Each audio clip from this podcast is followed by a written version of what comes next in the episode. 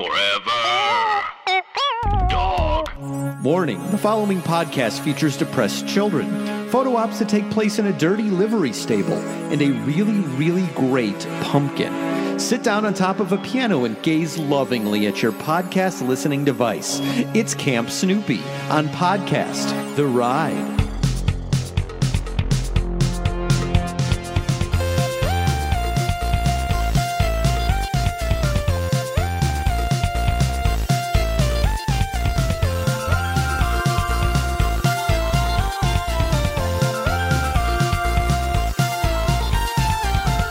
Welcome to Podcast The Ride, the theme park podcast that. My name is Mike Carlson. Joining me as always, Jason Sheridan. You you downplayed what that was, and I love it so much. Uh, joining me as always, Scott Gardner as well. Did you love it as much as Jason? Oh, good grief. um, yeah, uh, you know I did though because I like that. I like things like that. I like the I like Snoopy sounds. Uh, you know, I like the music. There's so much aesthetically. Uh, you know, just little cues that make me so happy about the Peanuts universe. So I'm excited we're going to talk about it today. Yes, uh, there is. Yes, uh, there's so many different iconic parts of it. I will say Snoopy's noises sometimes un- are unnerving to me. Sure, sure. Like when he Yeah. cries, it's so like grating, and it's like makes you so sad. oh yeah, Like when he like he like kind of whines. You know what I'm talking about? That specific Snoopy whine. I'd have to I know hear what it. you You don't have a full soundboard over there, do you? Uh, I don't have a full peanut soundboard, although we should just have that in general for the podcast, where we can soundboard like a morning zoo, mm-hmm.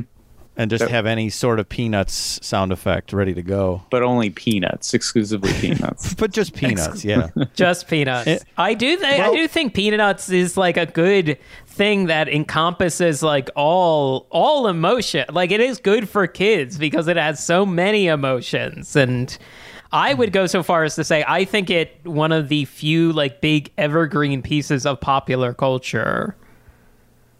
You mean like it'll be around forever, always relevant? It'll be around forever. You can give it to anyone at any age, and I think it like makes sense. You know, It's And- got and yeah, so- it's got it's got cute character designs. It's got existential dread. yes, Uh, it's got a, a mix of things for it's, all. ve- ages it's very uh, sweet without being um, cloyingly so. Um, Yeah. there's there's nice messages, but it's not like a you know the most like moralistic in your face thing either. It's just uh, it's just perfectly pleasant. Like who wouldn't love to take a little trip to to Peanuts World as as we're doing right now? Right. Sure. Um, so we're going to talk obviously about the theme park aspects, but I assume, yeah, with a topic like peanuts, we should probably do a little up top about just our, you know, growing up with peanuts. I, I like I like many kids watched the Halloween special and the Christmas special and read the cartoon strips. I am not a peanuts nut though. I'm not crazy because I think I just want to say that up front. I'm going to probably get things wrong about peanuts because I know there are much like there are Muppet people. I know there are peanuts people.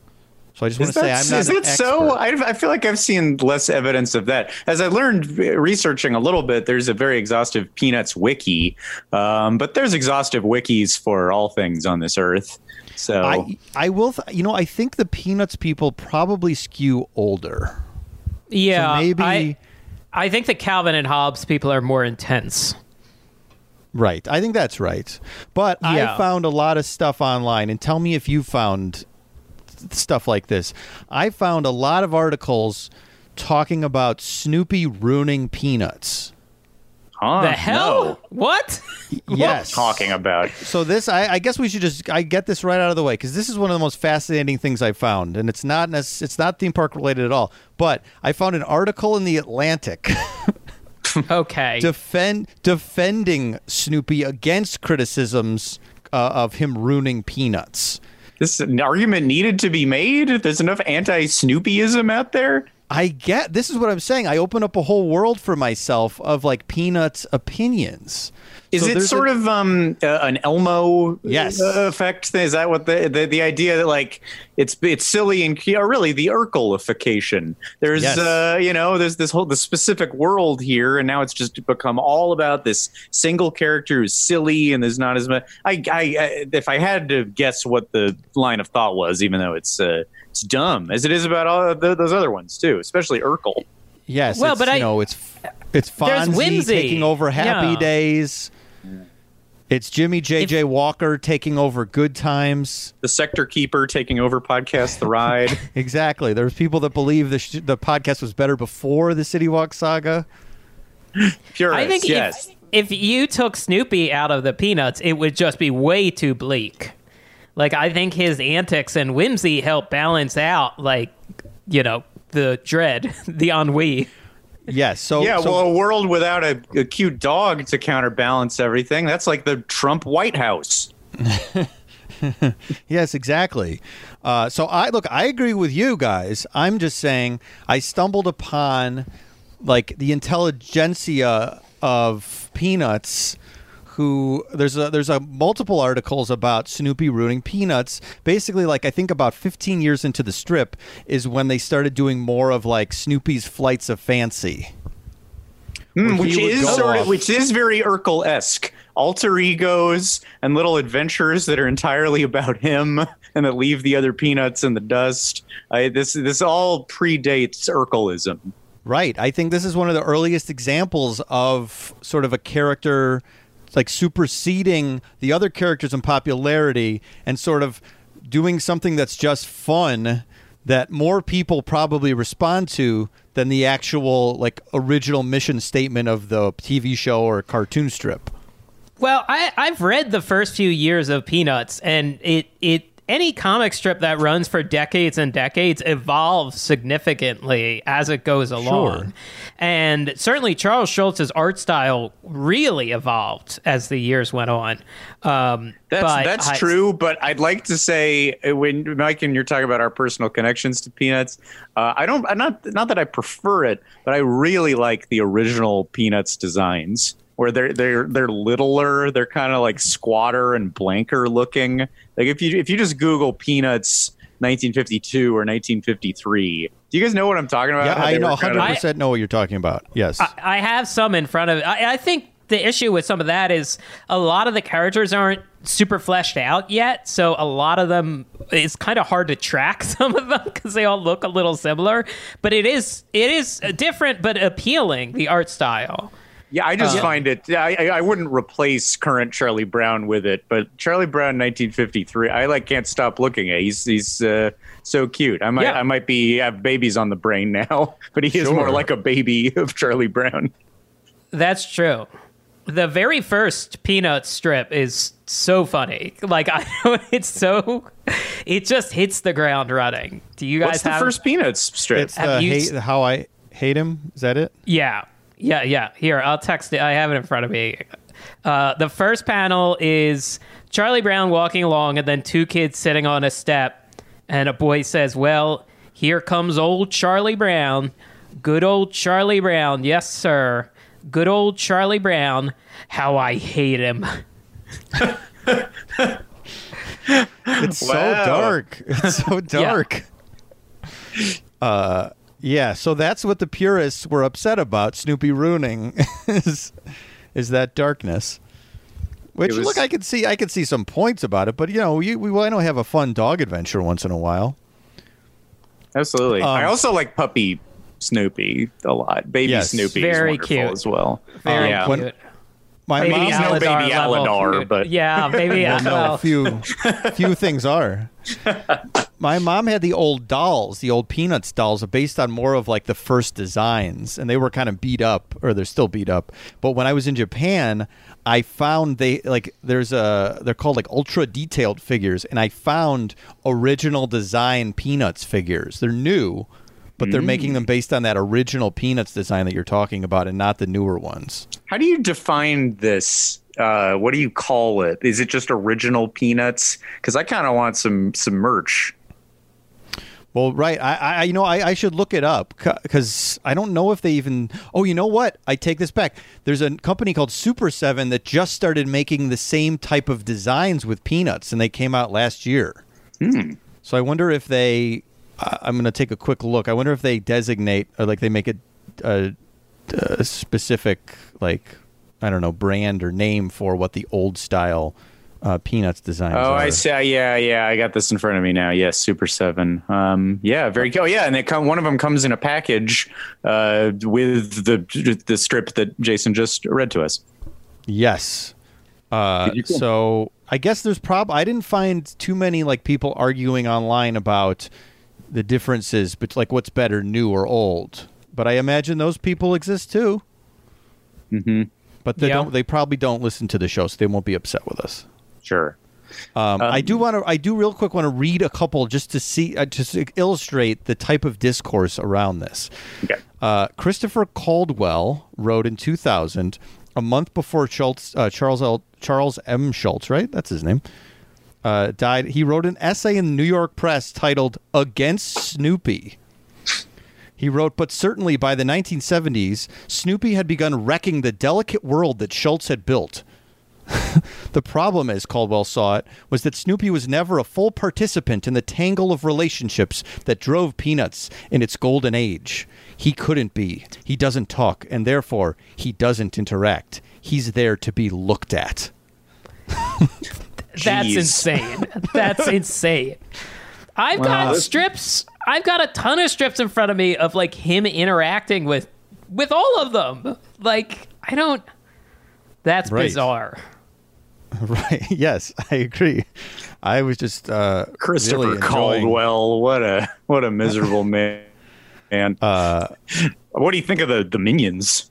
oh my God, we should find his minions essay. Although he might like them because there are inner r- relationships between them, and they they, they do speak to some extent. Mm-hmm. Uh, yeah. there, there is a tangled web as far as the minions' relationships are concerned. I will Google his name and minions right now. Super Seven has an action figure that is Snoopy wearing Charlie Brown's shirt and a Charlie Brown mask, and that is a little unsettling. Oh, I've seen that. Yeah, that is unsettling. Yeah. but that's yeah, that's from a strip. Caldwell's nightmare, you call it. Uh, the first article is like he's writing about like civil rights revolutions and stuff right now in Wikipedia. This is, I, I assume, this is the same man who wrote about Snoopy ruining the peanuts. Huh. Um, he uh, people are upset though. Like in that that store where I bought those peanuts in in Japan, uh, the the the floor is not called Peanuts; it's called Snoopy Town and that's cited as a pro- that's cited as a problem. And and you know we're talking about Camp Snoopy today, so that's another thing. People are upset that Snoopy gets the brand over Peanuts, the name Peanuts. It's not And by Peanuts people, by people, you mean twelve people, uh, uh, nine of whom have since died. Uh, it's possible there like twelve intellectuals are really the ones who are upset about this. And they'd be upset anyway. Yeah, I mean, I don't know. Are they upset about like changes in the Beetle Bailey strip? Perhaps. Yeah, they have a And, uh, lot of do wanna s- thoughts on Gasoline Alley.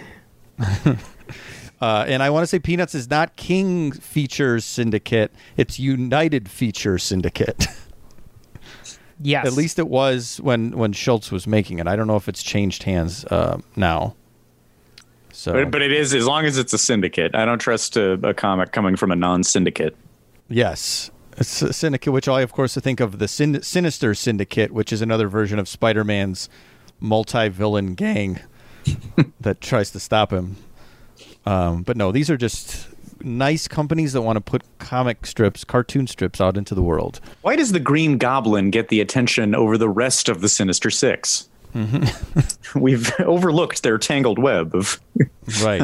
I mean, they would be upset like Hobgoblin would usurp Green Goblin's glory because Hobgoblin was newer, but he's just like an orange version of the Green Goblin. So there would be anti. Christopher Caldwell will write about Hobgoblin, I assume, soon. About the injustice that was done to the Green Goblin. yeah. Yeah, well, then I'll put a flaming bag of poo on his door. That's what I'll do. All right. I hate this guy. This guy's a stick in the mud. He's like a he's like a mean principal in a movie. Yes. he deserves to be to be pranked uh, until he can't face the public anymore. Uh, I'm gonna carry this guy. you're going to become like a real bully. Hi, uh, yeah, is this guy around? Can I? Does he, does he have a Twitter account? I'm gonna start responding to everyone, but like with the most anti-intellectual thing I could say. Um, let's see. He is. I'm going to try to find his Twitter. His first credit on Wikipedia was editor at the Weekly Standard, which is kind of uh, right wing kook publication. I Yeah, think more it's like a kook the weekly, publication. More like the weekly shit turd. yeah, Nice. take that, Caldwell. Yeah, boy, uh, he's gonna rue the day he ever wrote something that Scott heard about two decades later. Snoopy is there to be looked at. I mean, that's yeah, that's what I'm doing. I'm doing that too. Yeah, that's true. Sure. He's right. About, he's right about that. but oh, yeah, not every not every statement that dumb old Caldwell makes is uh, that far off base. Oh man, I just found another anti-Snoopy quote by a different writer. I shouldn't read I it, but I have to. I am getting Jason? upset. I am Wait, wait, let's get to the fun ice Hold shows. on, hold on. soon I have to do it. I, Hold on, Daniel. I gotta hear Daniel, it. Daniel Mendelsohn put it in a piece in the New York Times book review. Snoopy represents the part of ourselves, the smugness, the avidity, the pomposity, the rank egotism. Most of us know we have, but try to keep decently hidden away. All these What? psychos would be the people going like, "We've got to push on to Baghdad." That oil is our like these in between their in between their warmongering pieces. They're writing about how like Snoopy is a piece of shit. This is insane. Hey, you man, you Lee Mendel suck. Oh, it was Daniel. Oh, never. Oh, wait. Lee is a. Oh, I'm sorry. I think Lee Mendelson is. Well, oddly, it's the same name. I think Lee Mendelson might be a, a, uh a Snoopy or a Snoopy, a Peanuts producer. I think. Wait, In which case, he the opposite of Mendel sucks. I have that name Huh. in my head. I think it might be right. So sorry, Daniel. It's Daniel Mendel suck. Yes, Daniel Mendelsuck. Yeah, uh, yes. Sure. That's so weird. Yeah, the producer of all because I was just looking up uh oh my god, who passed away on Christmas of 2019. Oh my god. I Wow. feel I. I, I, it was a total mistake to say he is the one who Mendel sucks because this guy the opposite of because I was reading about how did Vince Guaraldi the wonderful musician behind all the Peanuts music get involved and it was that this producer just like heard some of his jazz on the radio and like I don't know it should be him and then like you, want to do it and two weeks later he called and just put his phone up to the uh, put the phone up to the piano and started playing the iconic uh, Linus and Lucy that we know today. Wow. That's Yeah. great. Yeah, So we'll get a, we'll, rules. we'll get some more of the magic uh, very soon on the podcast. Don't worry. We'll get we're going to get away from this this negativity. this in is uh, this intellectual. This is like this populism. sh- This is like people who uh, uh, like the Beatles but hate Wings. Yes, exactly. Uh, It would be funny. no, I don't accept that at all. Even Where the are premise. those people? What do you mean? Uh, Wait, I on which side? Oh no, I just like wings a lot. Like I yeah, just hell yeah, fuck yeah. so- you like Wings and you like Snoopy as you should. yeah. It's just Wings- also I like I think of wings as just being like nice. You know, I don't think of it as very. Yeah, I don't know how you could have Yeah. an agenda against Wings. I don't know, and, and it is only like snooty journalists. That's the it's the exact same syndrome. Only a snooty journalist, because anyone else would just go, eh, "That's fun." Yes, I- it's crazy. I mean, Paul McCartney's solo career, get he got so much shit, and if you go through it, it's like, of course, there's some schmaltzy garbage in there, but like the majority of it is good. He was Paul McCartney. It's not like he changed from the year, the mo- couple of years in the Beatles. He was just mm-hmm. making like good pop songs. I don't know what people what people's problem was. The schmaltzy garbage Yeah. didn't really start till like three years ago. My there's- Valentine. My Valentine. Okay, he has a song called "My Valentine" for his current wife, uh, and he we saw him at Dodgers a couple years ago, and he played "My Valentine," and I've never seen so many people go to the bathroom at once.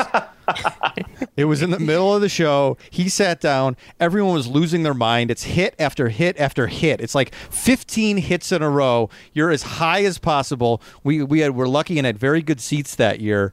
Uh, and he plays "My Valentine," and it was just a ma- people running to the bathroom. Bathroom's Couldn't get there. flooded. There was Yeah.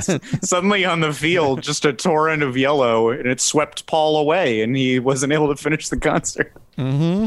Whoops! Oh, boy! Oopsie daisy!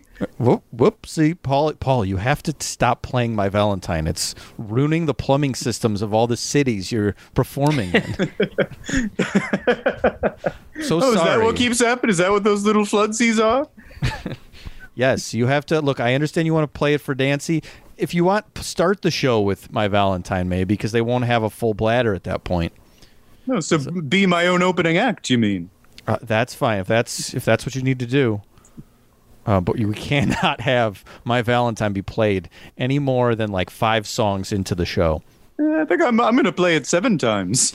Uh, Paul. That's just Paul. That's just Paul. Uh, so yeah, my val. So yes, he's got.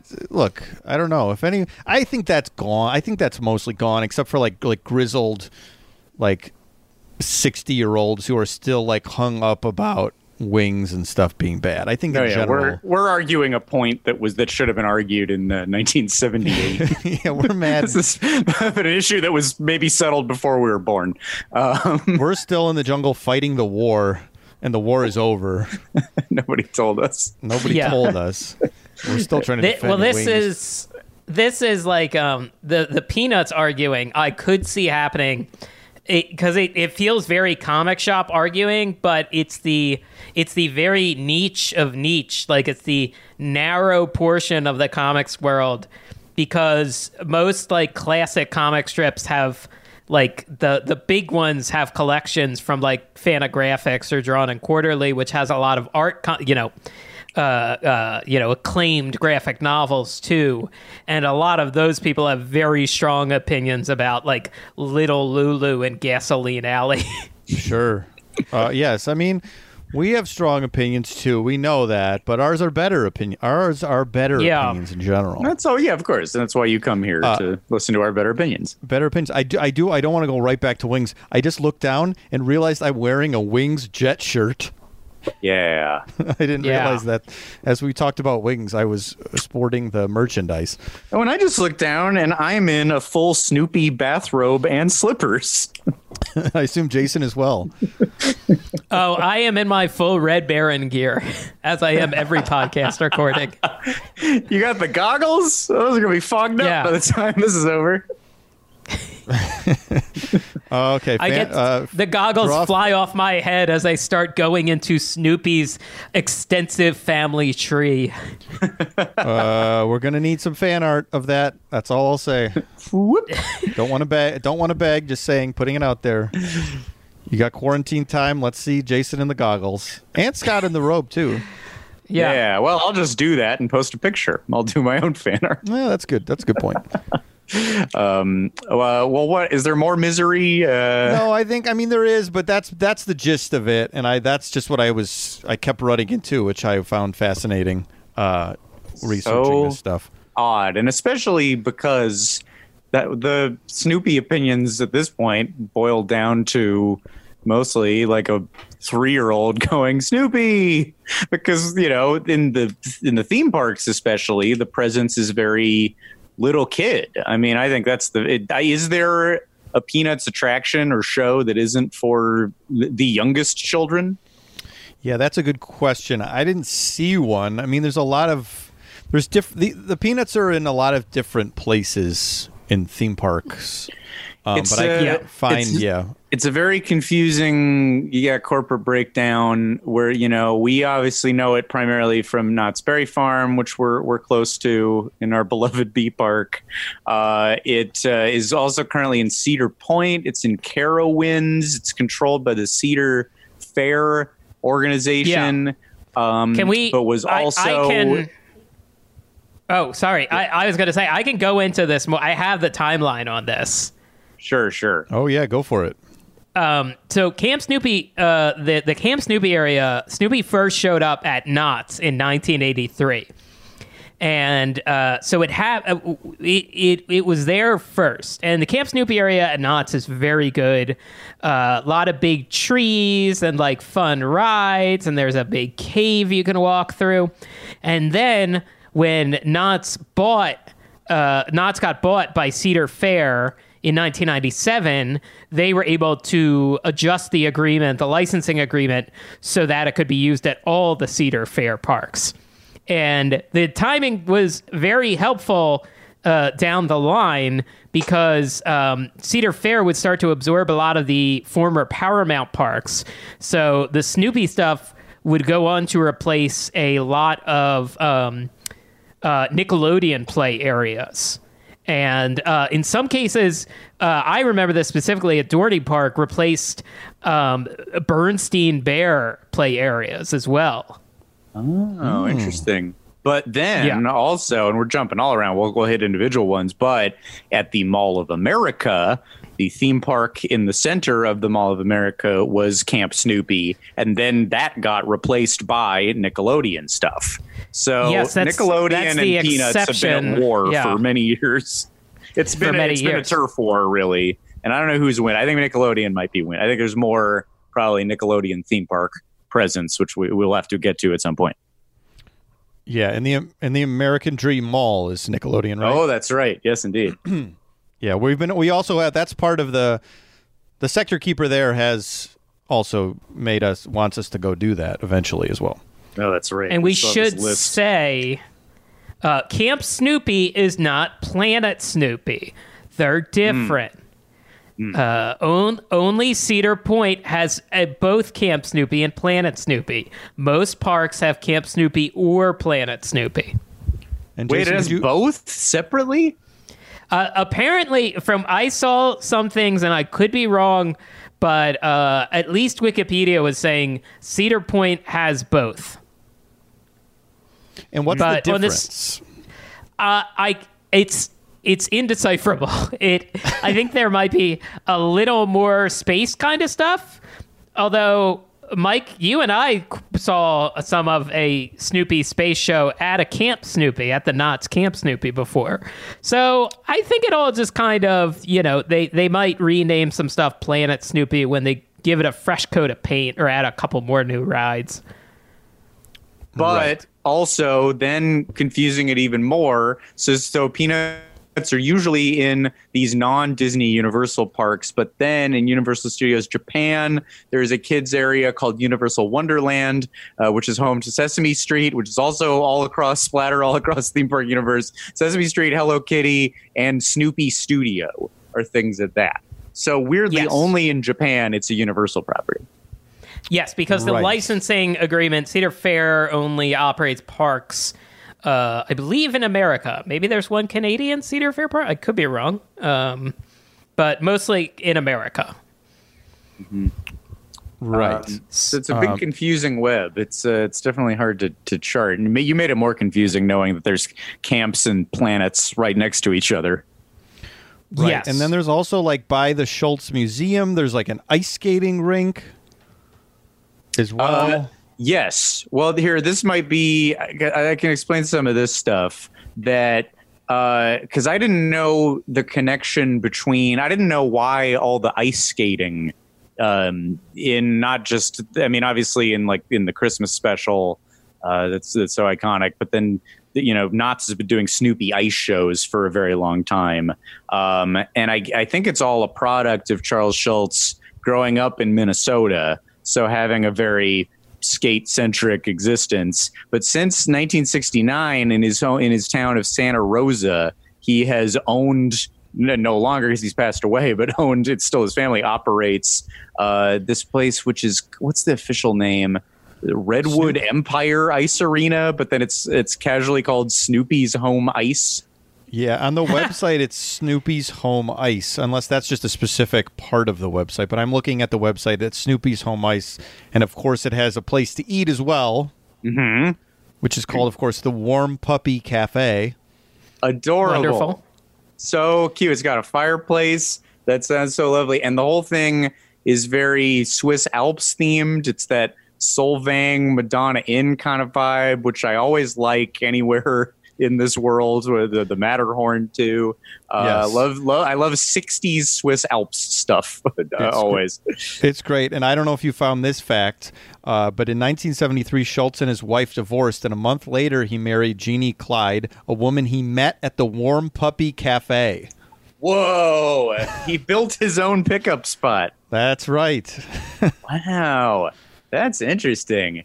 Um, so so then the the ice skating connection is also what led to the entire Knott's relationship because it was in 1982 that they were poking around like well we, we don't do a lot with IP and you know uh, it might be fun to try to do something with Snoopy but they had to approach uh, Schulz and he was interested because he has such a big ice skating connection and his daughter is an ice skater. I think his whole family are ice skaters. So just kind of in in him trying to seal the deal, he said, uh, "All right, if you do the show, could my daughter play Snoopy?"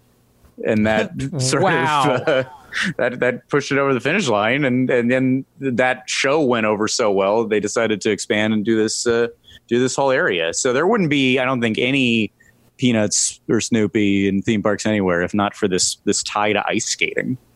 Wow, that's interesting. It, do you do you think that ties directly to the Snoopy on Ice show?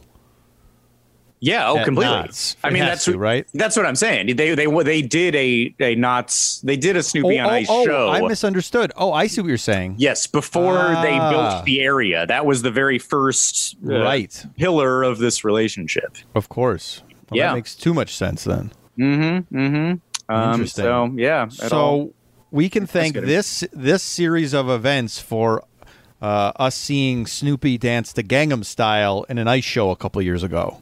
that is that is right. Yes. Yeah. Uh, you and I's first theme park hang. Yeah. That was that was kind of the highlight of it. Um, that was We were- extremely exciting. Front row at the ice show, we were getting hit with ice shavings. Oh, I forgot we were front row. That's right. Excitedly ran down to the front row of Snoopy on ice. better seats than McCartney for a better Yes. show. It didn't have any My Valentine in it. No, my Valentine. There was a Weird Al song in it, I believe. Was "Eat It" in it? Maybe. Uh, that sounds right. I think it was "Eat It," and it was like uh, they were throwing stuff in and out of the refrigerator. Uh, Um, and then the big closer was Gang of a Gangnam Style. done on ice skates, which that's not a dance. That that, that little Gangnam Style step in place uh, doesn't really lend itself to ice skates in particular. So No. um, it was a very impressive physical feat on the part of the skaters. Yeah, very impressive. Great show. Um, so yeah, ice skating, and obviously like kids ice skate in the Peanuts Christmas special. That yeah, which I guess is a reflection of his Minnesota upbringing, uh, which is very, which then also uh, his Minnesota uh, childhood is why he ended up in the the Mall of America. Oh, okay. Yeah, yeah, and why I think it was considered a blow to the Mall of America to have to shift to the Nickelodeon IP because I think people really liked that it was a, a Minnesota native property. Right. Um, I'm looking at Snoopy's Home Ice uh, website, and there's a live webcam of the ice. and, Oh. But now we are still recording this in social distancing era. Uh, you can just watch the ice. With, I with, am- I, I'm assuming no one on it. There is I don't see anyone in the shot. It's but the the the rink is lit up, and it's just it's got a timestamp on the bottom, which is uh, the exact time we're doing this. And I guess yeah, I guess anytime you want to go. There's something next to it called the Charlie Brown cam that is not open. It doesn't work. So I don't know what that is, but the ice cam is working, and you can see into the building right now. I'm very excited. So, so we'll be recording this, and we'll talk about other things. And then in 20 minutes, you'll go, "Oh my god, I just checked the ice cam again. There's been a murder. There's blood on the ice." I'm the only witness to it. But you like looked away when it happened, but you're seeing other figures sneak around. Oh, so right, now right, it becomes a, a like a like a clue scenario. There's eight different people skating away from a body on the ice. Was the all murder may happen. It, it may be happening at the Charlie Brown cam, the one that's not working. Maybe they disabled it to get away with the murder. Like yeah, like an Ethan Hunt style IMF team has disabled the Charlie Brown cam, so we cannot look, cannot see what they're going to do on the ice cam. Wait a minute. The Charlie Brown cam was previously used in Epstein's cell. Oh no! Oh no, two guards. There's no record of the Charlie Brown cam.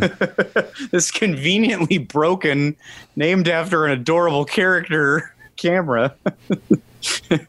And the two guys who were working there weren't even like guards. They were just people they found off the street and they said, "Hey, can you come in here and watch this for a couple minutes?" Sounds good. I like peanuts. Sure. so weird. oh man. Well, yeah. Keep yeah, keep an eye on any uh, potential wrongdoings. I will have it open in the corner here. It keeps Yeah, yeah, that means after we're done recording too. I think you owe Snoopy's home ice being an unpaid security guard. Now that you I'm know about throw. it. You know what? I'm gonna throw it up. I have I have a little TV here now that I've been using to monitor, like as a monitor. I'm gonna throw it up on the monitor, and I'll take a photo of it to let you guys know that I'm just watching the ice cam for any uh, wrongdoing. Just so- Do we just so, need like, to take feel like- shifts? No, no, it's we all all? for- no, I wanna It's do all it. you. Okay. Yeah, I only trust myself to do this. I think somebody needs to watch it because I don't want something to happen to this place. Yeah, I know. You want to go to that warm puppy cafe when uh, all this current crap is over? Exactly. I'm looking at the menu right now. Ooh, if I mention this flyer, I can get a free coffee, tea, or soft drink with any meal. Wow, this place is great. Jason, do you want to list some of the the items you can get there? Some of the food. Oh, you can get the Schroeder sourdough breakfast sandwich. Wow. Um, uh, let's see. The home ice favorite turkey and Swiss on sourdough, lettuce, tomato, and quote the best crunchy dill pickle on the side. You can get the Good Grief grilled cheese. That's good. You can get It's a Good Burger, Charlie Brown. oh, that's Man, great. this That's is really great. good. Remember, you know, how sometimes we run into these things where they we're excited about some themed restaurant and then they didn't theme the menu. I was I was really worried about being let down here. Thanks, to Warm Puppy Cafe. You got it right. Yeah, it's pretty- Peppermint yeah, patty, hot chocolate. That's good. Wonderful. Yeah. But Um, fucking if fucking Caldwell went there, he'd be like, the Snoopy sub is not a substantive meal. it has almost no nutritional value. Uh, yeah, and then like, you know, uh, Bill Kristol would say, why, why doesn't Snoopy's brothers and sisters have any representation on the menu? Where is the Olaf uh, chowder? well, I mean, I- maybe that's a good. Oh, sorry. Oh, go ahead, Jason. I was going to say, I found uh, another fact about Caldwell. His Mm-hmm. 2009 book, Reflections on the Revolution of in Europe, which deals with increased Muslim immigration to Europe, received mixed reactions. Hmm. Cool, man. Sounds good. He probably gets he- mixed reactions from ladies when he gets into bed with them. yeah, take it to him. That's right. Take it to him. Do you think he ever like in, in a book about something like that? Do you ever just like he does a chapter on Snoopy just because it's still bothering him? He just tries to like shoehorn Snoopy into any argument he's making. The postscript is about the menace of Woodstock. Woodstock is a hat on a hat. Hat Two on a hat. Elmos. Two Elmos. Too, too many, even more antics than Snoopy. Disgusting. Well, then, yes, truly, what would he think of Snoopy's relatives? I mean, he must despise these characters. And th- this is, I mean, this is maybe a good transition point because when, Mike, when you wanted to talk about uh, Peanuts for an episode, I, I know you have a longstanding affinity for uh, the aforementioned Olaf and uh, and uh, and Spike, but but I'll, I'll let you take it from here. Yeah, so well, I, I realize. Okay, I don't. I don't want to make this even more negative. In that article, it claims that Schulz believes creating these characters was a mistake. What? What? It claims Come on. In 19 uh, Okay, so in ni- it says in 1980s. Okay, so basically, yeah, Snoopy. After a while, they introduced his brothers and sisters. Um, and I guess let's. I like the brothers and sisters. I think most Yeah. of us like the brothers and sisters. I will say, as a kid, I was a little creeped out by Spike. Spike is Okay. like his like his Yeah. brother who lives. He has like a long like mustache, and he was kind of like a drifter. Yeah. Spike Uh, lives outside of the desert town of Needles, California. And he's definitely a little squirrely looking. For sure. He has almost his mustache is sort of cactus spike esque. It's a very Yes. prickly looking mustache and a real dirty hat. It was a very dirty, like, yeah, hat that like seemed like somebody stepped on it and he put it back on his head. So as a kid, I don't know that I trusted Spike. Um, but I like Spike now, and we'll talk a little bit when Jason and I went last because there was a peanut celebration at Knott's, and we went to an event in January, and we tried very hard to get a photo with Spike. And it was so hard, and we didn't do it. He kept like he kept going on breaks. There were the line was too long.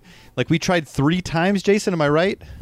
I yeah, we tried so many times and kept seeing the same employees probably to tell us that like Spike has to go has to take a break now. It's And we- it's possible they saw us coming and kept making up excuses why Spike wouldn't take a photo with us. yeah. Uh, so wait, and, and uh, so Spike is is new at uh, at Knott's this year.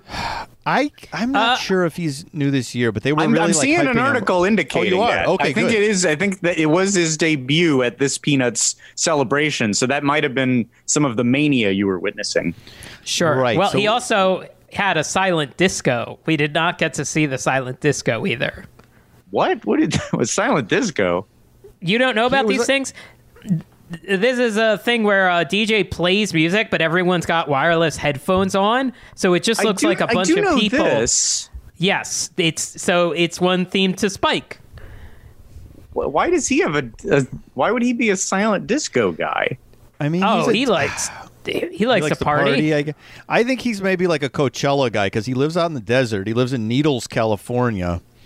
Which, Yeah. Maybe- uh, side note from my looking into Schulz trivia, uh, Schulz grew up in Minnesota, but his family spent one year in Needles, California. Right. So and when, he, Oh. when he created Spike in 1975, that's when Spike came along. Yes, he was inspired by his firsthand knowledge of Needles, California. Bizarre. Wait, now I'm Um, looking at footage of this silent disco, which is packed. Uh, everybody's Yeah. in like glowing headphones. Uh, this is like one of those pieces of footage that's so distressing to watch deep into the COVID crisis. It's, it's bizarre. It's bizarre to me to look at this footage, like so many teenagers all jammed together in this little space, uh, all with headphones that were handed to them by a theme park. And it's weird to look at that and then look down and see the date 2020. Just doesn't seem right. I think that is the thing during this. Uh, you, your brain starts to like forget that stuff was made before. Because like I was watching, Yeah. I was watching. I, I decided to watch ten minutes of Lilyhammer because I had never seen it before. Cool. and he's trying and like look you know it's it's the ultimate comedic setup uh, an american gangster in norway um, but he's trying to bribe people and he was like putting like touching money and handing money and i, I like my brain kept being like oh you gotta he's better wash his hands after that and I was Yeah. like, no, it's before. It's before. Yeah, I'm Really projecting for- it onto every single thing that I watch. Absolutely.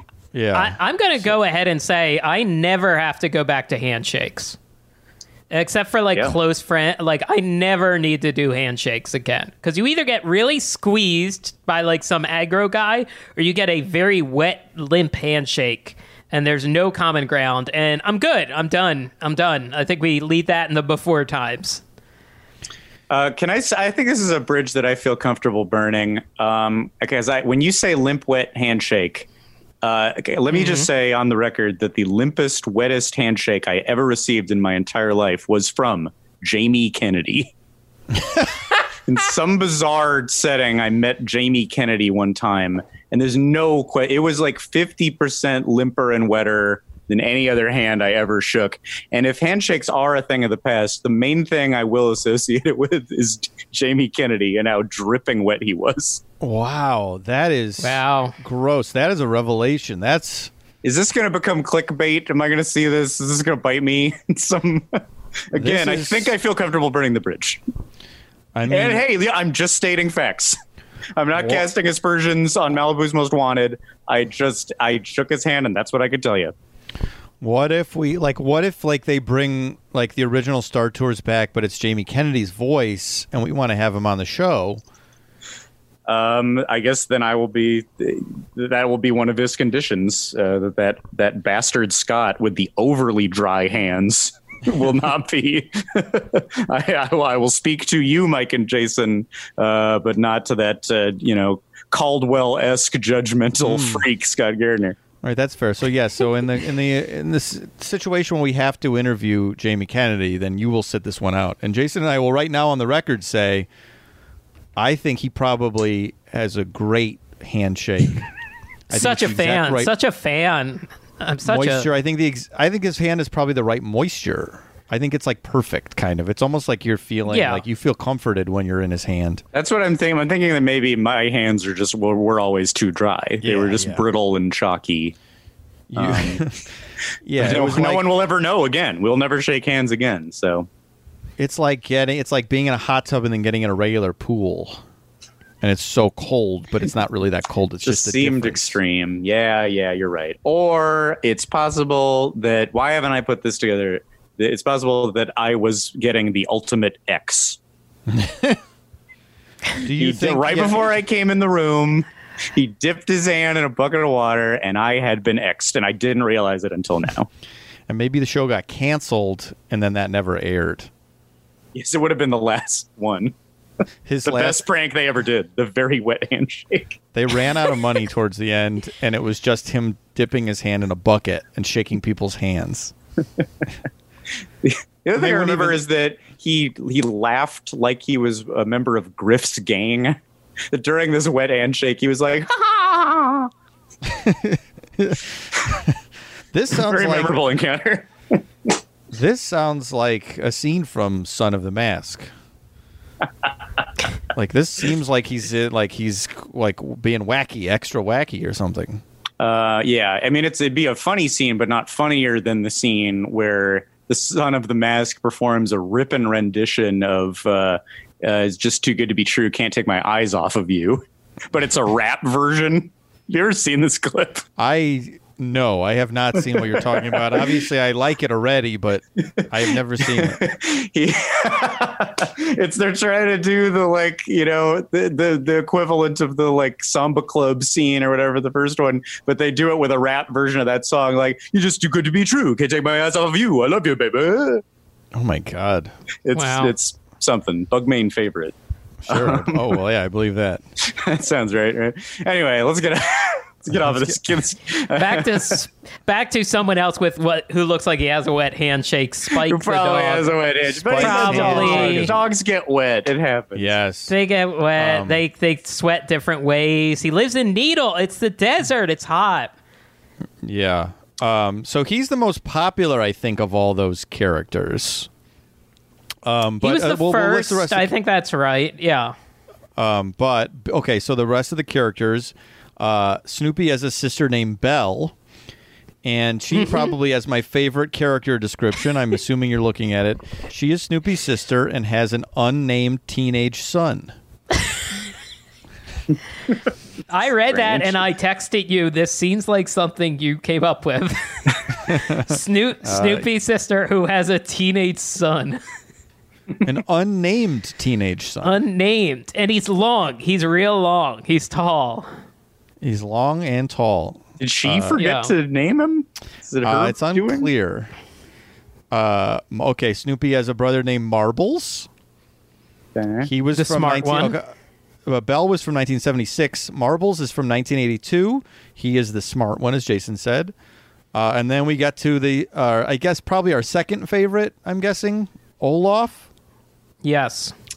He's a little stout guy. It seems yes. like it's little chubs. 1989. He is the family misfit and was originally referred to as Ugly Olaf. which Well, I that's do not care for. I do not care. I think it's too mean. When they introduce him, they introduce him as winning the ugly dog contest. And Lucy is very excited, but Olaf clearly does not care for it. Oh yeah, go every people should go to peanuts.fandom.com and find this. This is great. Lucy saying he won. Olaf won. Your brother won the ugly dog contest. And then it cuts to him and he says rats. Rats. Olaf is cute, first of all. He's not ugly. He's very cute. Yeah. What his what's up with his his face though? It is like are, they- are these like big um are they like uh, liver lips McGraw like big droopy lips? Is that what I'm looking at? Yeah, there's one picture. I think he's drawn differently depending on the one picture on the wiki. He has got a weird mouth. I will say, I will agree with that. I'm looking at a color photo, which I think is from the special Snoopy's reunion that gets all these characters together. And in this, he's got a, like a bright red tongue sticking out. So maybe that's he's just got a perma tongue a lot of the time. Right. It's but he's a again. He's a dog. Certain dogs have a tongue that hangs. Mm-hmm. Mm-hmm. Um, Yeah. So that's Do no you problem. um do you uh who what dog of Snoopy's family? Who do you think is the closest to your dog Edwin? Well, Edwin is a very he's a small dog, but he is long. I'm constantly commenting about how long he is. Uh, so I guess maybe he's more most like Belle's unnamed teenage son. that and in that respect. He, as you said that, he walked into the room. I swear, he can't hear you, Whoa. But he walked into the room and is just sternly looking at me now, uh, like just really focused on me in a strange way. Oh, nice. Boy, I Uh, miss Edwin. We've been recording remotely for so long. Yeah. Uh, I will say Edwin does not miss the podcast. Oh, I bet. I bet not. Does the listeners know this? How stressed out he gets Uh, just when the equipment comes out? yeah, I don't know if we said that. Yeah, we figured out. I mean, he he does not like people coming over. It stresses him out. Uh, and he has gotten to the point where if I just set up microphone stands in the living room, he starts humping my leg like furiously. And it's uh, with the things like that, you would assume the dog would get more comfortable and used to it. He's gotten worse. he is not. He has not gotten used to that. So he during quarantine, he's just living it up. Do you feel comfortable naming the guest who Edwin had the biggest amount of trouble with? I think I know what you're going to say, but there's been a couple people. There have been a few, but I, I just, I, I think the listeners might most want to know that he had a little bit of trouble with a certain bad man. Yeah, uh, yes, it happened. Nick Mundy. Uh, Mundy moves fast. So what happens with Edwin is that you kind of have to come in slow. You say hello to him. He'll kind of walk over to you and sniff you. And even then, sometimes he'll do what I call like a cheap shot. He'll kind of try to nip at your heel a little bit or like grab a little bit of pants because he's a coward.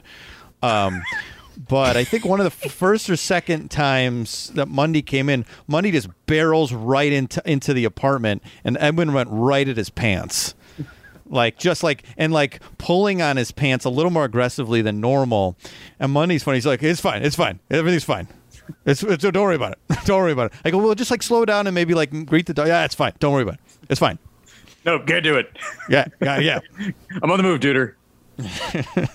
So so yeah, when Mundy comes he nipped, over. He nipped a little at Rachel Bloom, I think, right?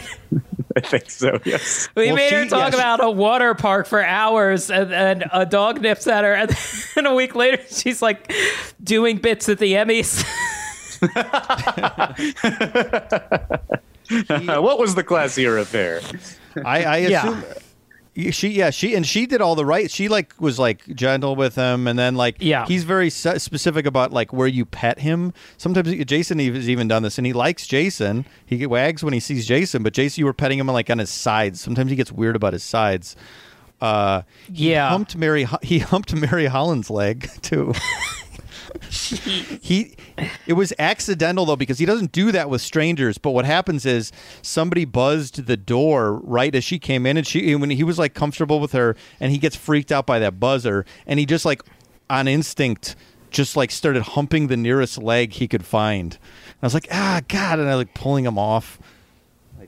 I He's, uh, pray that one day Edwin uh, has the possibility of humping Michael Eisner.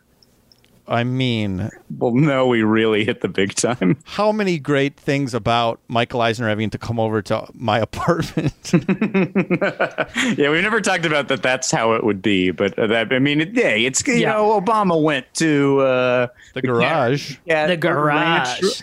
Yeah. Um, so why not? Yeah. Um, and uh, to be surprised by Edwin humping his leg and say, "Hello." I mean, I, I we wouldn't even need to do the interview. Just film that. Yeah. Just him having to buzz in here, getting out of like a car. He's like 82 years old. Like, like just him going, "What am I doing here?" And then Edwin humping him. We don't even need. We can just tell the story on the podcast, and it'll be just as good. Well, I think you'd just Yeah. leave anyway. So that's That's probably true. that would be our only option. Goodbye. Goodbye. Goodbye. Goodbye. Goodbye. Hey everybody, Tim Heidecker here with huge news. Office Hours Live recorded another episode live. It was one of our great ones with the great Rory Scovel, who's got a new special out on MAX. Oh, yeah. And the Trinity's here DJ Doug Pound Yes, hello. and Victor Berger the fourth. Hi, hi, hi. Can't wait for the fifth. We enjoy the heck out of doing the show, and so will you if you find us on the podcast app of your choice now. Um. Okay. Let's. All right. Olaf. Ugly So we got Olaf. the yeah, those are the siblings, and then Andy is the last one who appeared in '94. He is Shaggy. He's a Shaggy dog and always appears with Olaf. Um, Yeah. and the family's And- been in his World War One flying ace fantasy. Wait, there's uh, two they- more. Oh, am I missing two? Oh, oh, I know. Well- oh, yes, I see. I see. Yes, yes. Yes, You, okay. you go for it. Go for it. Yeah, so this is very, very specific. There's two more siblings, Molly and Rover, and they are TV exclusive. They first appeared in Snoopy's reunion, and then kind of like eh, later on mentioned in the comic strip. Snoopy's dad says he gets like a birthday card or a Father's Day card, and he says all eight of them signed it. So eight would be Snoopy, Spike, Belle, Marbles, Olaf, Andy, and then Molly and Rover. Molly and Rover as names, it does feel like those are TV people phoning it in. kind of, kind of simple names. Uh, less fun than Olaf. Yeah. less You're saying it's a it's it's a it's a Helen test situation. Yeah, kind of, kind of. I mean, Andy's kind of simple too, but I mean, Marbles is very fun. Olaf is very fun. Belle is unique. Um, a lot of these strips with the fir- I mean, these are definitely worth looking up. The way these characters get introduced, because there's some very funny moments, like when Snoopy writes a letter to Charlie Brown uh, about Belle and his nephew, and says. Um, uh, as I said, my sister's son is a disappointment. This Um, is okay. Yeah, then sorry, Marbles, sorry, uh, the, when Marbles Marbles shows up and uh, goes to Peppermint's Peppermint Patty's house accidentally, and there's a strip, and she says, "So you're Marbles? I know your weird brother." like, I don't know why. That's just yeah, it's just so great. That stuff, and like that stuff, that sort of go, Yeah. flies in the face of what the people are saying about the strip getting like less dark or like that's all like kind of mean, weird humor. Yeah. that's not like li- completely light and frivolous. Yeah, Yeah. Um, Um, but- there's but- a lot of odd, like mumbly darkness uh, uh, in the, the one of the things that I watched because I wanted to see something good that Spike uh, factored heavily into, uh, and uh, you know I think he's mainly from the strips, but he had, has a very big role in the uh, the special Snoopy's getting married Charlie Brown, which just that in and of itself that it's about you don't even get to meet her really. You just suddenly in the special you've just heard the news that Snoopy's getting married to a poodle named Genevieve. Genevieve. So you know about Genevieve already. well, I found an article called "The Ten Peanuts Characters You've Probably Forgotten" Oh, great. uh on mentalfloss.com, and Genevieve is number three.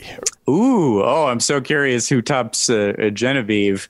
Um, I don't. I don't have much to say about this special except that it's nice to see where Spike lives, which is in a cactus with a door next to a cactus that is a mailbox. Where he gets the invite to Snoopy's wedding, and then he has to he has no money. He's like a bum kind of, so he has to like do little odd jobs to have the the bus fare. He doesn't use a magical way to get to wherever the Peanuts live. He just needs bus fare, so he has to be in a dog race, which is very humiliating for him. And, and he's just sitting on a bus, and and then and then at the end, especially, you get to hear like a really sincere uh, like wedding song sung by Sally, um, who in this is one of the specials where Sally is voiced by Stacy Ferguson, aka Fergie. Did you know oh, that? oh, wow, I didn't know that. Yeah, Fergie was uh, was Sally in in a couple of them. So it's this it's this wonderful, sincere, like barely even referencing the dog thing. It's just a nice love song sung to two dogs by the the singer of MILF Money. um, and then biggest hit. Genevieve is just uh, uh, ends up cheating on him with a golden retriever, and that's it. Wait, so I see here. Well, I see Snoopy's fiance runs off with Snoopy's brother Spike. What? Not in the special? Oh, oh, what? That's what the uh, the mental floss says. That's what it says on Mental Floss. And then, so Snoopy's heartbroken, and he receives a letter from Spike after that saying that the ex fiance then ran off with a coyote. Genevieve, she gets around. I think that okay. Here, I think what the deal is that they cleaned it up for that special, That's too that that's too grim. Yeah. but this was the Yeah. strip. I think this happened in the strip. Whoa. I mean, your brother stealing your fiance at the wedding. That's that'd be a little dark. Yes. This is crazy. So that that quote I was referencing earlier, because they were talking about Schulz, because Schulz said that he thinks he made a blunder in putting the the siblings in, but this is all very heady, dark stuff. So I don't know what he's talking about. He said he realized a couple years ago when I began to introduce Snoopy's brothers and sisters, it destroyed the relationship that Snoopy has with the kids. I don't know that it destroys the relationship. This is just a different set of characters to have horrible things happen to them. Well, and I also loved getting to watch the the fun is less like dogs getting dressed up and more watching Charlie Brown like good grief, my dog's getting married. Watching him have to like organize a bachelor party which happens. I mean, that's great. That's great Charlie Brown business. And it's like that's like Merv Griffin's Seinfeld. Like, yes, is it maybe the core idea of the original strip? No, but is it great? Yes. Yeah, yeah, things have to stretch. This is decades into Peanuts. We got Right. some fun. Uh, so here, I'll just read a couple of the the characters uh, that you for- probably forgot about. Uh, Charlotte Braun. Do you guys know Charlotte Braun? Nope. Uh, She- no. she- In fact, I don't know many Peanuts characters with a last name. Of A- uh, you mean Ava Braun's last name? oh, oh, wow. Uh, Charlotte Braun was written as the female version of Charlie Brown. In fact, she looked just like him, except she had curly hair. She too was ostracized by her peers, but it was because she was loud and obnoxious, a fact she constantly pointed out during her appearance in the comic strip. That's too fucked Uh, up for me. And she I was introduced know. in 1954. Huh. Um, I love says Brown, Brown. The Brown equivalent being Braun is great. yes, I mean maybe they maybe they pronounced it br- uh, Brown, but it's spelled Braun. Full disclosure, Uh, that took me a second to get that wordplay. I get it Right. makes more sense to me now. Uh, there, there a little bit more about her in this in this article. Shortly after her introduction in 1954, Schulz received a letter from Elizabeth Swain, a young fan in Pittsburgh, who told him to get rid of Braun because Swain found the character annoying and unfunny. Schulz wrote Swain a letter saying that he would soon discard Braun as requested. he he added a touch of dark humor by saying that Swain would have the death of an innocent child on your conscience. He wrote that to. Are you prepared to accept such responsibility? Wow, Wait, no, Schulz wait, wait. rules. Wait, one more thing. Next to his signature, he included a sketch of Charlotte Braun with an axe stuck in her head. Wow, wow, amazing research, Mike. She showed up in the co- uh, Braun showed up in the comic one more time, but then never returned. I Really have to go now. My planet needs me. really good. Yeah. Whoa, that's amazing. That's early, like letting fans drive it. That's some pre-release the Snyder cut. Yes, it is. That was the original Snyder cut. uh, Oh my god, there's a character called Tapioca Pudding. is that a person Now or a dog? I like.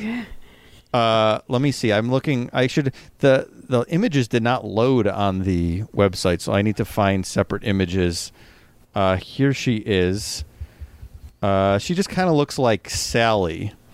Uh, so tapioca pudding was introduced in 1986. She said that with her blonde hair, smile, and catchy name, her father believes they could make a million dollars by licensing her image for products like T-shirts, lunchboxes, and greeting cards.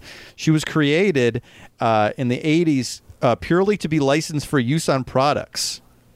She was taking a. It was like taking a jab at like cash grab characters. Wow. Her name, as well as other hints throughout the story, suggests that the real target of Schulz's satire was probably sh- uh, Strawberry Shortcake, a character originally featured on a line of greeting cards. Ah, Oh, satire with your merch. Amazing. Yes. Uh, so he was, yeah, doing some uh, some satire of cash grab characters. This has made me. This all made me like Charles Schulz way more. This this is all awesome. Hmm. Uh, let's see here. The, some of these aren't as good as the other ones. Uh, the goose eggs. Have you ever heard of the goose eggs? No. Uh, after Charlie Brown took a bite of his old nemesis, the kite eating tree, he received a stern letter from the Environmental Protection Agency. Convinced he's headed to jail, Charlie Brown went on the lam.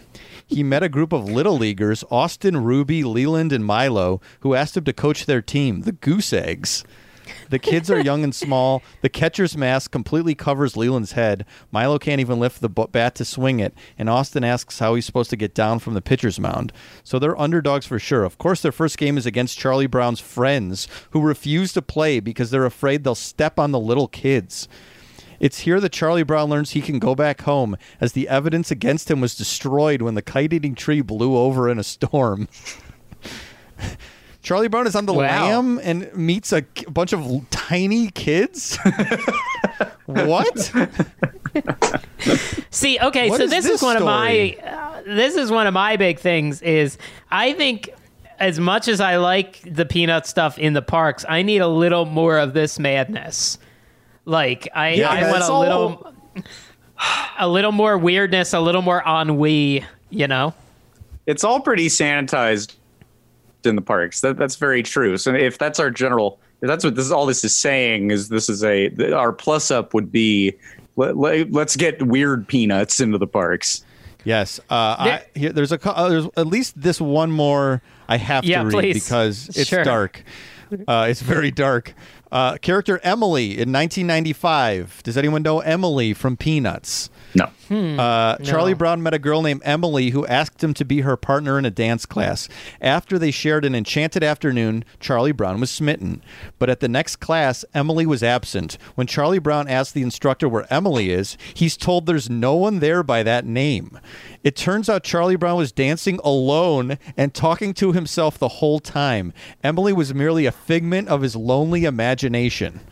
Oh, dear God. Jeez. yes, Charlie Brown is so sad he creates a character in his mind that he believes is real. Wow. Uh, Wow. I, I th- I think that plot is in a TGIF show. It, um, I, I want to. I wanted to say it was Urkel, but it actually might be Step by Step, the invention of a ghost at a dance, so you're not alone. yes. Uh, I wonder if Schulz. I mean, this was from '95. I wonder if he stole it from TGIF. it itself was a satire to show that he didn't like Step by Step. Hmm. Let's see. Okay, there's Peggy Jean. Charlie Brown and his girlfriend, Peggy Jean, met on the boat docks at summer camp in 1990. Peggy Jean gave Charlie Brown his first kiss, said she loved him, and wrote letters to him after camp was over. Sadly, he never received those letters. That's because upon meeting her, he was so nervous that he introduced himself as Brownie Charles. A mistake he was too embarrassed to correct. so when the mailman tried to deliver Peggy Jean's letters, Sally turned them away, saying no one by that name lived at the address. Which, come on, Oh. Sally. That's pretty close to your brother's name. Sally, god damn it. Brownie Charles. hell? Which, by the way, Brownie Charles is a great name. Yeah, I'm gonna use that as a pseudonym from now. I'm gonna use that as like an alias. When you, need to check in- check into a hotel. and not, Yeah, yes. when I check it. when we're on Do the you- road can I- doing shows. Yeah, Brownie Charles. I'll, I'll pay in cash. Jason's too famous here in Pigeon Forge. Better go by Brownie Charles. Hopefully, the yeah, the, hopefully the listeners don't hear this and know to ask for Brownie Charles. They'll know the code. Ugh, have to use Charlotte Uh, Braun. Uh, so yeah, that's base. That's the that's the next. That's that's. it. Wow. There's a couple more, but they're not as good as those. Yeah. Um, I th- this is this is all great. It's it's nice to hear about this this expanded universe, and I would like to see more of this in, in, in the parks. It- you know, if I could bring it back to, to theme park world into Camp Snoopy, I I think maybe the the segue back in is that there are you know there's a couple ways that that um, the characters live, especially in the, the theme park world. There's you know there's the camp snoopy rides and then there's these there's little shows in a very small little outdoor amphitheater which i find very charming um, because like I, I'm, I'm the most familiar with the halloween one. I think i saw it in person one time and it's it's usually it's the peanuts characters and then one uh, actress who is not dressed as a peanut um, who kind of leads them in some very mild choreography. And it's really nice seeing charlie brown with a frankenstein head you know like just yeah just the green t- and the flat top shoved on top of his head and doing like really slow dancing to ghostbusters. I believe we saw that the same day we saw the ice skating show. Oh okay. Yeah. yeah yeah because there was Um, a a thriller parody. Yes. Yeah yeah. Uh, called like Which they- Spooky Night. Oh they which they changed it took, yeah wait they, took out for a year and then put back. that's how it yeah because that's, it's that's like- how that Yeah. all went I believe it was like because it's a spooky, spooky night. that's right they did a parody to make it they like scarified it but then just to a diff it's already scary right. I don't know. I don't understand either. Why? it's like changing monster mash to zombie mash right the lateral Yes. move Yes, I don't know if they like save some money that way. I don't know what the rationale behind it was. They have that, yeah. There's this little stage at Knott's, and they do that show, and they do the. I think Jason mentioned earlier, Space Beagle. They do the space Yeah. show. Jason and I saw a little bit of Space Beagle when we were there in January. They have Space uh, Beagle it's- was fun. Yeah, I like that. It's a similar setup though. There's like one human, three char- like Charlie Brown characters that come in and out, and they dance to songs. Uh, and then what we saw, they had some fun like Woodstock antics too. They would like pop up different Woodstocks around the theater. I don't know if that's new. I don't know if that's a plus up, but they would do like some fun stuff with Woodstock, which I don't believe they did in, in when we saw the Snoopy Halloween show. yeah, because Snoopy had gone to the moon, and the aliens were lots of little Woodstocks, uh, and that was great. Um, there, Oh, there's that's a cute. yeah, there's a Snoopy in space like series of shorts on Apple TV that I watched one of, uh, and I I thought like, oh, was that show connecting to this? thing and then i'm like oh wait no half of the like over half of the snoopy lands in the parks are called planet snoopy so yeah duh make up snoopy in space thing but he went to space a good amount in the comic strip so Well, he has like a connection to NASA too. Yes There's yes like he gets letters from nasa in the tv show like Apollo 10. He was affiliated with the Apollo 10 mission. Mm-hmm. Do you do you know what I'm talking about? What do you mean by affiliated? All right, there's here. I, I got to find the article here. I, I completely forgot about this because they were like celebrating this last year at Comic Con. NASA and Peanuts celebrate Apollo 10's 50th anniversary. Uh, there was let's see, the agency like he was like kind of the mascot for the mission, I believe. Um, and hold on, I'm now I'm reading. This is before the blimp because he's also before MetLife blimp guy. yeah. Yes. MetLife. Yes.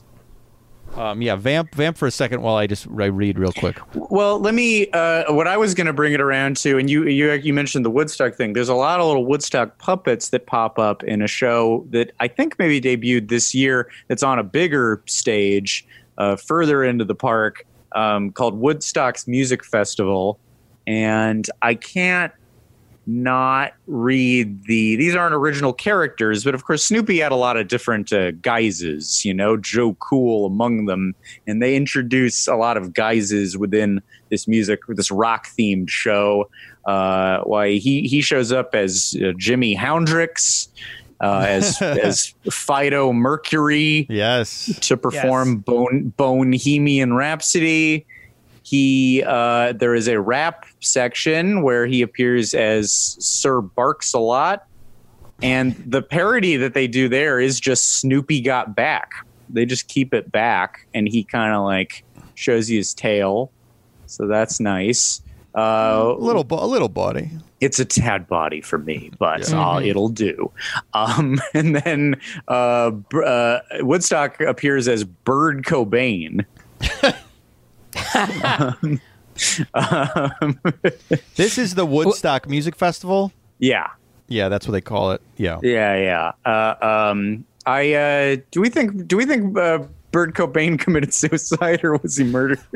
I don't really want to explore any of these options. all of these these are all tragically killed. Yes. uh, uh, pun, the the pun base bases of these uh, names. and the and the one you haven't said had a bad end. The one you haven't said yet had a bad end too.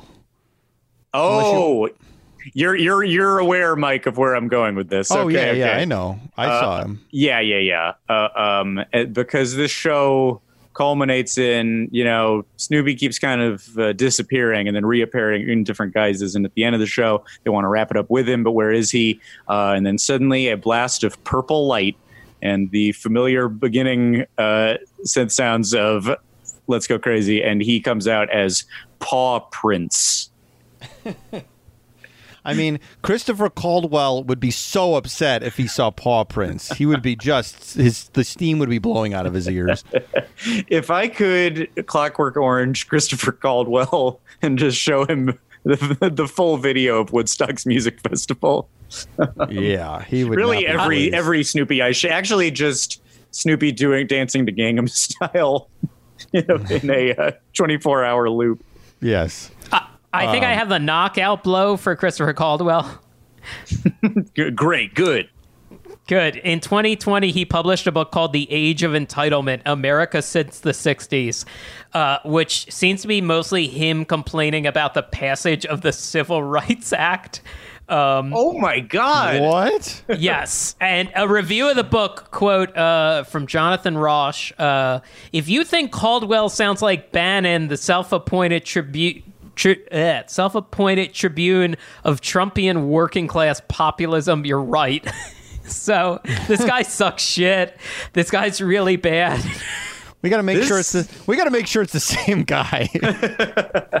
This, oh yeah, if we're, if we're just, just if one guy just wrote a thing because he doesn't like Snoopy, and then we Right, we- saying we we're gonna found- like shit on his grave. He's the same he's name a- as like some conservative ghoul, and we're just running him down. contributor to the Atlantic Monthly. Well, I mean, all right, All right. If it is the same person, then that just Well- goes to show that the this is the kind of monster who wouldn't like Snoopy. A Right, goblin, yes. a living goblin. Spooky, spooky, Spooky guy. guy. Guy. Uh, I found the answer to the Apollo 10. The Apollo 10's mission's call signs were the names of Peanuts characters Charlie Brown and Snoopy, who became Apollo 10's semi-official mascots. And Peanuts creator Charles Schulz also drew mission-related artwork for NASA. Wow. So That's that's, great. the space connection, and that's why they did those space cartoons and stuff. Uh, real quick about Woodstock's uh, music festival. I think Scott, you started to say there's a bunch of little Woodstock puppets in it, and they pop up and they have little instruments like a little trumpet or a little harmonica, and that's just so great. I mean, it's so so good. these little shows if eh, just if if anyone list, if anyone ends up at Knott's Berry Farm if you go if you go to Knott's a lot you probably know about these little shows um, but if you're just in town and trying to hit parks quick do carve out the time to watch one of these these charming little shows I I find Yeah. them so delightful There's a lot. Uh, Scott, did you find um, the show Beach Blanket Beagle? Um, I, I didn't. I, I have. Uh, uh, there are some beach songs in the show Blockbuster Beagle, S- but but these these are different things. Uh, yeah, you go ahead. Well, I don't have too much. I just that there's a few Beach Boys songs in there, so I would I would think that Beach Blanket Beagle would be a big you'd be a big fan of it. That does sound nice. I was excited because Blockbuster Beagle uh, has a big. It's about uh, Snoopy wanting to make it in Hollywood. Caldwell be damned, and um, he there's a big sequence around Muscle Beach where you get a mashup of David Lee Roth's California Girls and Katy Perry's California Girls. Oh, I like that. So that's Nice. that is a, that is a ball. That's a blast. There are there are like so many shows, especially during Peanut Celebration. They have like a little. They didn't. Spike has obviously his disco. They have that little space show. They had. I think there was a Snoop. Was there Snoopy on Ice still happening? I mean, usually Um, every time we've been usually, there, we saw a Christmas show this year when we went to that Christmas event. Right. So like there's like four different shows potentially running at the same time at Knott's. Maybe yeah, between 2 and 4 I would say. Maybe more on Uh, during celebration. Mike, you and I went down for it this year and kind of blitzed through it. Like we didn't see everything. Um, the other thing that happened, we tried to get on the train because they have little uh, peanuts cutouts on during like like scenes in the train. Like there's a scene of uh, the Daisy Hill family, which is Snoopy and all of his siblings. That's their family band.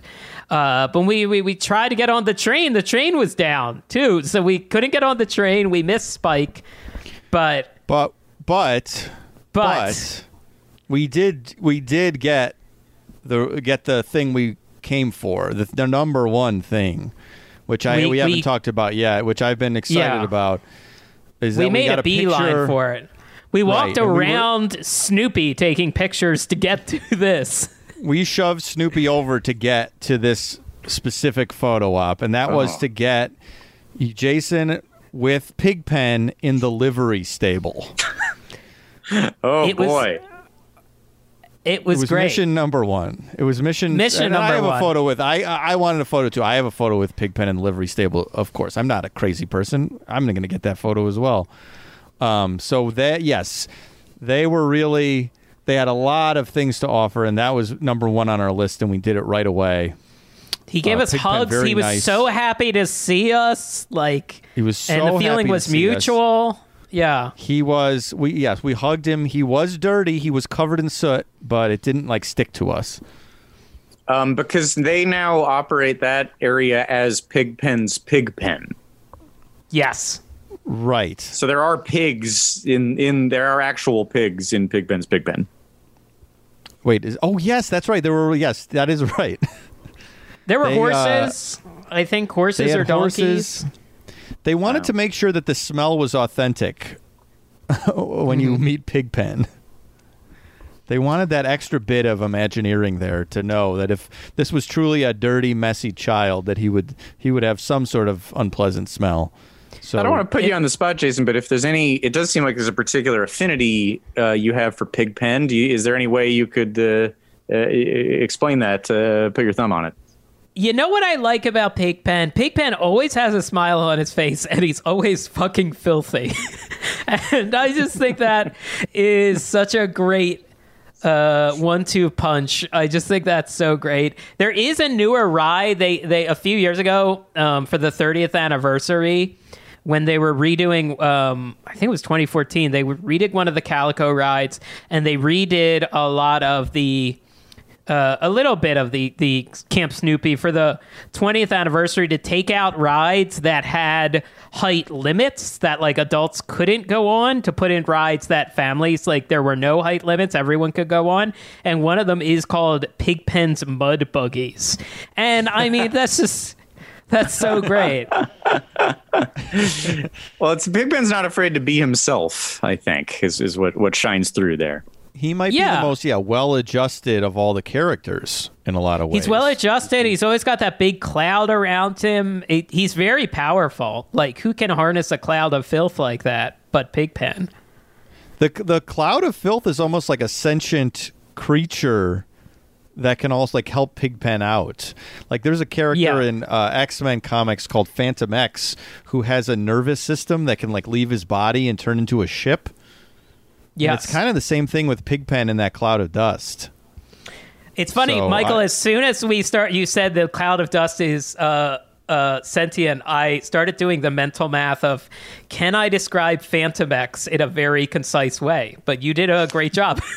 Thank you. Yes, we both Yeah. love Fantomex. He was created by Grant Morrison. Uh, he's like French, but not really French. Yeah, He's a He's like gentleman fake thief. French. He's a Yeah. gentleman thief, uh, and he has a nervous system that shoots out, kind of shoots out of his body and turns into a ship. Uh, what do we say? Let's go around the let's go around the room here. What is everyone? Who would you say your favorite Peanuts character? Would it be uh, Pigpen Jason? I guess either Pigpen or just Snoopy.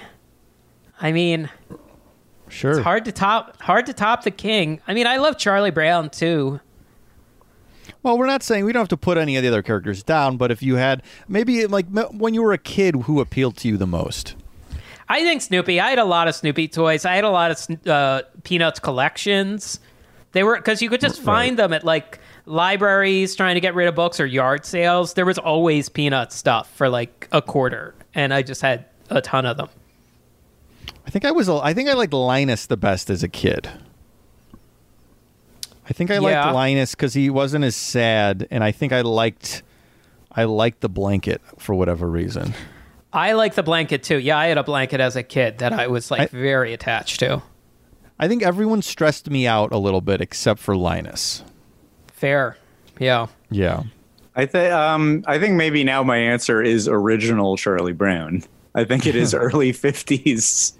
Uh, he's so cute. I maybe I feel like if I the part of me that is not confident about things that I enter into, it's like deep down you take away all the layers, and there's a little the more baby Charlie Brown in there. This little pensive, stressed out guy. D- um, Um, I texted you the pictures of those Japanese toys. Mhm. Uh, take a look at because they sure. are truly the old design Yeah. toys. Oh, Um, gee. Oh, so they are. I like this Linus a lot. Oh, yeah. I like the Schroeder. Um, I was so excited to see those because those are the real deal old designs. Yeah, yeah. Original Charlie, I think, is my is my pick. Um, so yeah, that's. I mean, now do I like tapioca pudding? Yes. Do I like the goose eggs? Yes. Uh, I like all those characters, and I like I like uh, Snoopy's backstabbing fiance Genevieve. Yeah. Um, so, I mean, are we thinking that they need to put in something? Maybe they need to get Genevieve into a show, like you're at a show that is Snoopy's wedding, and you kind of watched all that. You watch her, you know, walk out on him, and then show back up with a new guy, and then Snoopy gets mad, and the Peanuts she have show- to hold him back. she shows up with Spike. Yeah, let's just make it Spike. Let, yeah, let's go further than the special. Um, yeah, I'd love that. She's kind of like, you know, she shows up playfully twirling his mustache around. The biggest insult Snoopy could have at his own wedding. I mean, if you went to a show at Knott's Berry Farm, Farm called Snoopy's Wedding, and then it had genuine drama in it, it was a little more of a of a uh, an immersive theater piece where you're guests and maybe you're even handed a backstory and you know you could help Snoopy calm him down, uh, get, get him a drink, give him a number of uh, you know a more suitable mate. Yeah, I look. I think, I think that they should lean a little bit. I, this all the Snoopy and Peanut stuff is just so strictly for kids. I mean, except maybe for Woodstock, which gets a little more of like an adult reference. And I think here and there in the show, obviously, you said Snoopy's got back. That's a little bit, uh, a little more adult. So I think lean It's into that a little. offensive, yes. Very, yeah, it upsets me. Um, lean into that a little bit more with what you're saying, and give us some of these uh, these stories that people might not be as familiar with. At well, least you know what? The, the perfect place to do it is at the um, uh, uh, Scary Farm Like like at the Halloween Yes. events, Uh, you know Yeah. that doesn't mean these don't have to be literal horror shows, but just you know if, if got- it's if it's all adults, let's just you know let's let's have there be real drama. I got it. So so when Jason and I were at Knott's, they also have, you know, like like how they have in the animation part of California Adventure, there's a spot where they teach you how to draw Peanuts characters. And I believe we drew Yes. drew Sally, is that right, Jason? We did draw Sally. Yes, we Um, we both and both of our they both turned out very different. Um, Yeah, I'm sure I have a picture of it somewhere. Uh, I probably have the actual drawing somewhere. Um, but uh, they should take that building at night and they should use a Pepper's ghost effect and have Charlie Brown dance with Emily, his imaginary girlfriend. Oh yeah. So you get like a Oh, little good. spooky like dance show with a ghost essentially, the ghost of Emily, the projection in Charlie's mind, his ideal woman. And you get to see his fantasy, and then of course she's going to disappear, and then we'll get to watch him sob for a couple of minutes. and then he storms out at the end like that's his exit from the show and you think it's over but then she comes back right then and like where did he go like if he had just waited it out she would have been back Right, and now she's now she's a practical character. Now she's like just a suited up, like in a suit. Like she's oh in a, oh she's human she's a human. Well, not well. Oh yeah, maybe it's just a human woman. she's And not a then- peanutsified and then- character. oh that's interesting yeah sure and then but and then she goes looking for him but she uses the name what was it brownie brownie charles yes, Yes, Brownie Charles. She's like, I, I'm looking for Brownie Charles, and then we all have to play along and say, "That what? Who are you talking about?" there's no such person in this theme park There's We all that say- doesn't- that doesn't even sound familiar. So it'll be one thing. So whoever's like running the show before will be like, so we you're going to be a very important part of the show. There's going to be a line you have to say at a very important part of the show. Now we're going to practice it along together. Can you say nobody with that name is here at this theme park? And then we all practice it together, and then we say that to Emily, and we prevent Charlie from having love in his life. it's the most haunting theme park show ever achieved Yeah, scarier than any maze. Yeah, because it's it's real fears. It's the fear of being alone. That's right. Especially at like age nine. Yeah, being alone for your entire long life. Well, That is you, you survived podcast the ride. the, the darkest note. on the darkest. Yeah. I, I, yeah. I mean, check out Camp Snoopy if you're at Knott's or Planet Snoopy if you're at one of the other parks. They had some real quick. They had a couple little touches, dark, tu- uh, not dark touches, but stuff I wanted to point out. Uh, they do make a kite eating tree for Peanut Celebration. That's very good. And there is a standy uh, child to teacher translator that you can speak into, and it'll make the wah wah sound. And then Oh, cool! Whoa. yeah. And then And uh, like- I those those Super Seven figures you can find on the Hot Topic website, and if you t- type Peanuts into Hot Topic's website, they have a lot of cool Peanuts T-shirts, and I might have to get some. oh, give yourself a little treat. Of course, Hot myself a little Topic has a lot of cool shirts. It's like you don't know what Oh. Hot Topic is. I know. Uh, The uh I will say like there there's still so much peanut stuff. I mean, I don't let's not let's say like there's probably maybe in a year or two when we go to Knott's see all the peanut shows and do a second gate cuz I'd love to dig into a few of these a little more uh, Yeah. Um, but there's too much. There's just too much peanuts meat on the bone, is what I'm saying. So Sure. we'll, we'll we'll get. Uh, I'm sure there's more characters though, uh, also that we've never we've, we don't remember. Well, and this this episode is a lot of nonsense, but the I mean to to bring it back to the, the theme park, and I I do really like that Snoop Camp that Camp Snoopy area. I like I think I'm walking around there. I always feel the 80s ness of it, that brown and pine green. Uh, it's just so it's it's so charming. It- it's like it gives me the same kind of th- theme parky feels as parts of Frontierland or the uh, um, the the Redwood Creek area of, of California Adventure. I just think they did they did such a great job with it, landscaping wise. I really like it there. And the last time we were all there together, I realized, oh, this is maybe sort of the the in for me to take uh, my new son to theme parks because I think early theme park visits are tough because there are a lot of things they can't go on. But Camp Snoopy is full of little rides that, as Jason you just said, now uh, parents and kids can go on together. So I'm really psyched to. Uh, Get to get to take my kid on uh, some of these cute little rides, and hopefully this is kind of the planting the seed for bigger theme park fandom to come. There is a Yes. ride, and I'm I'm blanking on the name of it. It's a mini drop. It's a mini giant drop. Jason, you remember what I'm talking about? It's like I- there's a is that- postcard on it. Is, Is, that, that, right? called the kite? Because there is a kite eating tree ride. That might Oh, just be that called the what it- kite eating. I'll look, I'll look it up right now. But yes, it's it's basically like a kid's version of Tower of Terror. Okay, so you start getting him accustomed to it. Start him early so he doesn't end up like me. See if that's look. We uh, we all want for our children. We want them to be better than us. We want them to not have to do the same, have the same fears. So there, let's see if I don't think there's a, any sort of launch ride, child launch ride in the Snoopy area. Yeah, I yeah, No. because I don't want him to end up being a no launch princess. Mm, yeah, okay. Yeah. Step it younger. Um, mini queen. yes. I mean, I like Mini mini. Queen- I, I like mini queen, yeah. more. Yeah, mini, Mini all right, Queen yeah, is good.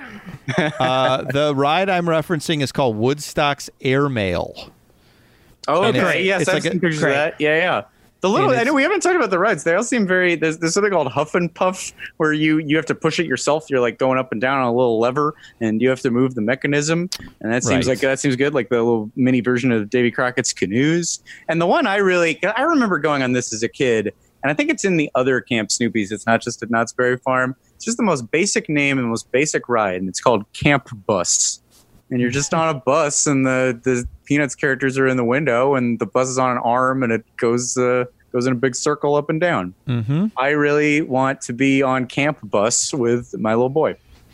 Uh, Thirty. Um, You have to be what- 36 inches to be on this uh, Woodstock's Airmail. Oh no, that's right. Oh, there's still. Oh, I haven't had to think about height requirements until uh, until this whole thing. Uh, Yeah. what, oh boy, how big does he have to be for Camp Bus? Oh, let me look. Let me look for Camp Bus. This is why I'm saying we'll get back. We'll get back to peanuts just because there's so much stuff. I Oh, mean, we got to It used to cover be- 36 Lucy's inches for tugboat, Joe Cool's driving school. uh, camp bus is 36 inches. Wait, but it seems like if you're accompanied, you could be under. Oh, oh yes, I see that. I see that. Yeah, and he will be accompanied by a, Yeah. by a, a, a dad who's psyched to be on Camp Bus. I mean, a little stressed out about the movement, but in general, psyched. Yeah, yeah, mostly. I put my fears aside. I gotta, I gotta be strong for him. Yeah. Mm-hmm. Uh, and we and we didn't even talk about my mother playing Lucy in a high school production of "You're a Good Man, Charlie Brown." I think my mom was in one as well. I'm pretty Is that sure. true? I think so. You gotta I know find what out, she she- was. Did she play Lucy? You got to find that out. I, I don't remember that. I'm, yeah, I'm not totally sure. Don't think um, there's any. Might have been a girls' school where she was playing a male role. I think. Oh, interesting. Yeah, yeah, not sure. Well, so she could have been, that out. could have been Charlie Brown. We'll do that on Peanuts too. Yeah, yeah, I'll save it for pants too. Uh, hey, but for now, this is such a fun, fun world to to cover. I learned a lot, and Charles Schulz is the best. Um, and uh, yeah, hey, more fun to come as always. If you follow us on Twitter, Instagram, and Facebook, and uh, be sure to check out the Second Gate for three bonus episodes every month at Patreon.com/slash Podcast Ride. Yes, uh, and I would Yep. just like to say that all clear on the ice cam. Oh, Snoopy's phew. Home Oh, thank you. Oh, okay, okay. No murders. Uh, Not a no, no, no bodies being dropped. Not a Um, single murder has happened.